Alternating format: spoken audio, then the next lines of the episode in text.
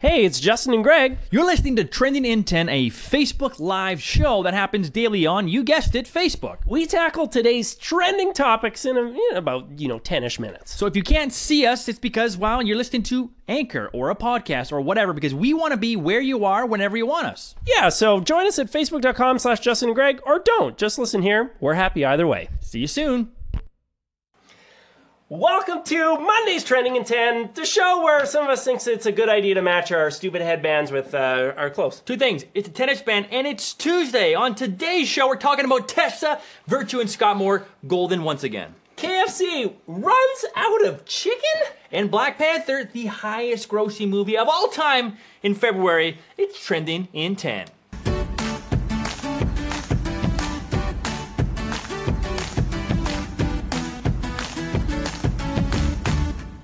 Tuesday? So do you actually think it's Monday? Yesterday was a holiday, I forgot, okay? Family Day here in Canada. I think it was a, another holiday down in the States, some something else, but Yeah, well, weekend. Family Day here in Saskatchewan, I think different provinces have different names for it.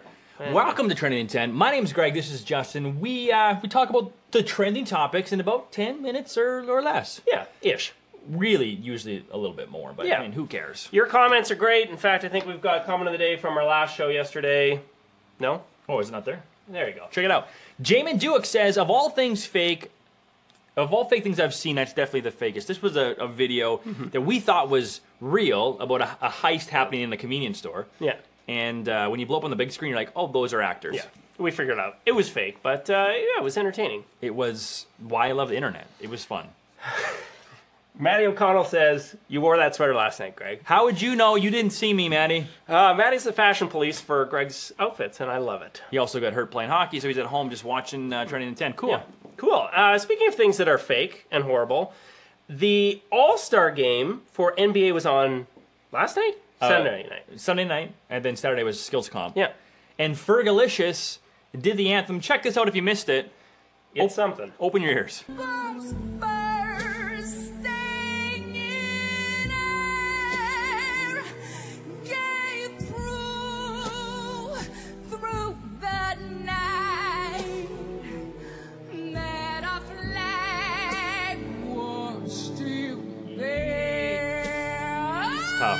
Eat, eat. Let's uh, yeah, let's uh, let's stop that there. It's tough. Now, props to her for getting up there and getting paid probably, you know, a hundred thousand plus Oh, million yeah. dollars to go do that, and for giving it your all.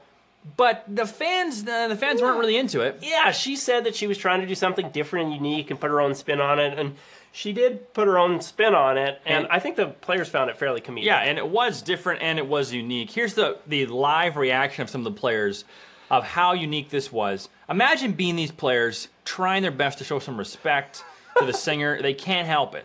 They can't help it. They can't keep it together because it was so awful. Oh man, It was so awful. Even Chance the Rapper's like, you gotta be kidding me. Snoop Dogg, Stone Cold.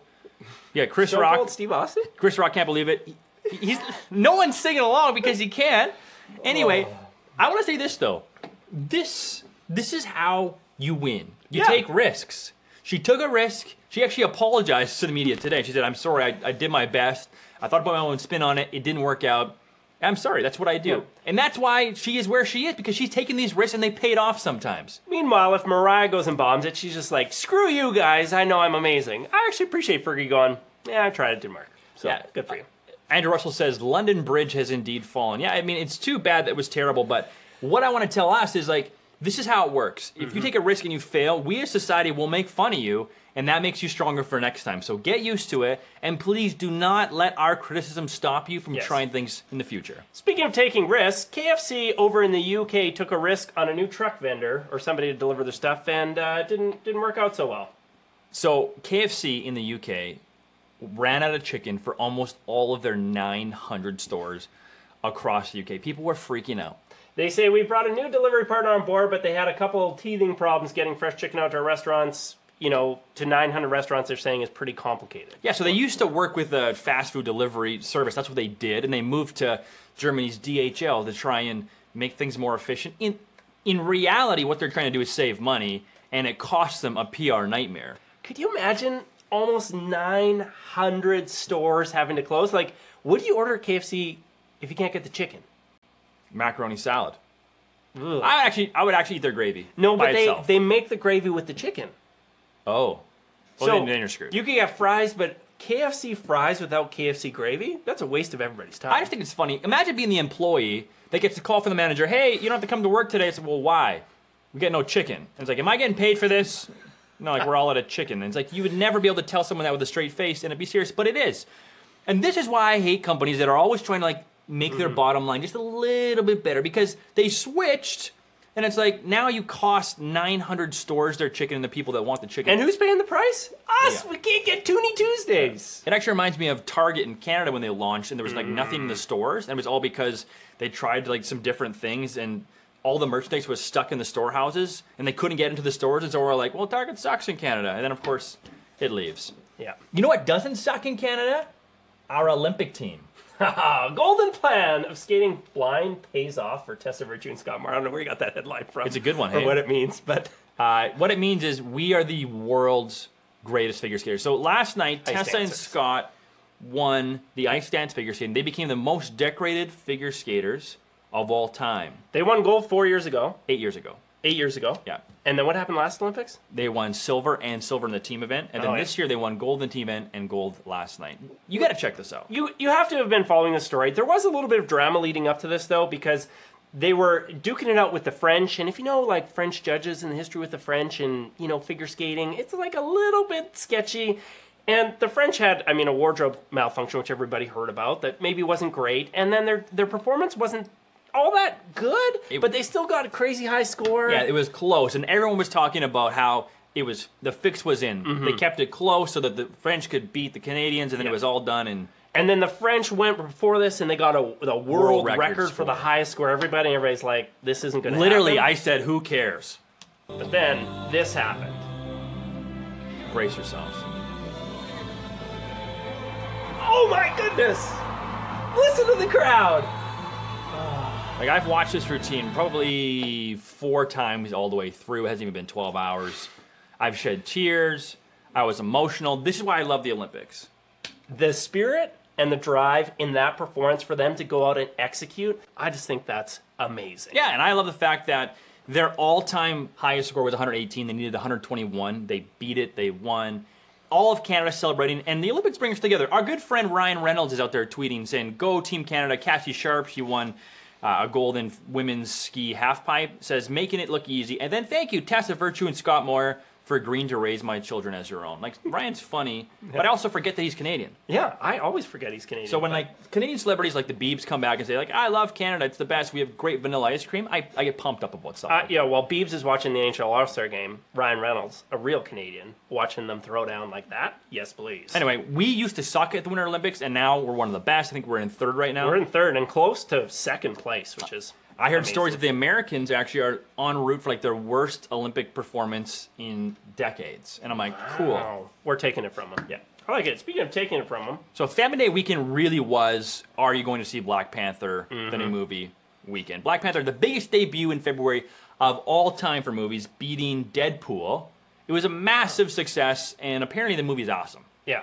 I mean, my wife left me for the weekend, not permanently, but left me for the weekend. I had all three kids. I didn't get a chance to see it. I don't know when I will, but it looks amazing. It's on the list. And one of the storylines of this is there's a, a black director who is now like the highest grossing, this is the highest grossing movie for a black director of all time, beating one of my personal favorites, Straight Outta Compton from last year. Hmm. And it's going to this is going to smash that record. It was like 250 million. It's going to go over a billion for sure. This movie, and we're kind of talking about. It's great to see other directors, whether it's uh, a woman director for Wonder Woman, Yep. or this director for Black Panther, get opportunities because I'm so tired of seeing, you know, Michael Bay get movies and just like, hey, more explosions, more explosions, more cowbell. Yeah. And now we get good things. And, and why do you think that is? Well, we've been talking about how it seems like there's more movies than ever, but finding quality movies is tough. And is it because we've seen it all already? Like, did special effects ruin movies? I think somewhat, where stories became secondary to visual effects and what you could do there. But it's awesome to see a movie that I'm sure has great special effects, but also like a deep story that people care about and just something different from a different perspective. Yeah, people Refreshing. say we're in the golden age of movies and TV, and I think that makes us smarter as consumers. So you can't just wow Yeah. us with special effects and no storyline and that sort of thing. We say, no, we actually want more. And everyone's pointing to this movie for Marvel saying this is a turning point for your entire franchise because now it's not just about selling the next movie. You've created a thing that is kind of the benchmark moving forward. So and good maybe on everyone. maybe in the, the 90s and 2000s is movie studios could have got a little bit lazy because there was just a few big players and they could do whatever they wanted and they owned the market to now having netflix and amazon and some of these other people pushing people to be better i think it's good for everybody It's good for us, that's for sure. thing of the day this this is amazing do you want to lead us through Okay, so this is this is a, t- a fake tweet from Clickhole. It says, "Fighting back. Facebook is mailing air horns to all the users to blow whenever they see fake news. And if you can't see it, it's a it's an air horn with a Facebook logo and it's blue." With a response from someone whose whose name has been crossed out, says, "So who decides if it's news is if news is fake? Zuckerberg? No thanks. I can't tell if something is fake. If I can't tell if something is fake or not, it's my fault for being an idiot." The funny part about this is he's responding and saying, "I don't like this idea. If if somebody can't tell if something is fake or not, it's their fault for being an idiot." Meanwhile, he can't tell that the, the tweet it's is fake. It's fake. It's a- it's and a so joke. I want to give him the benefit of the doubt that he's doing this on purpose, but I know he's not. Yeah, Or and so or whoever you know, headline readers is kind of the thing that we were talking about before the show about you know this generation. It's an that we have. epidemic. It's an epidemic. So this morning we ran into this article that says uh, Justin Trudeau, our prime minister, was in India and he secured all these deals of one billion dollars in commercial deals and partnerships, growing India's investment in Canada. I'm like, well, that's great. Yeah, you've got the other. I think the actual headline from CBC here: Canadian and Indian companies ink deals worth one billion dollars during Trudeau's trade trip. But that's not really the whole story. Yeah. So it? when you read that, you think, wow, India's investing a billion dollars in Canada. That's great, like well done. But then when you actually click on the link and you read the article, you find out actually they're investing 250 million dollars, and Canada is investing 750 million in ourselves. Yeah, which is like a completely different story.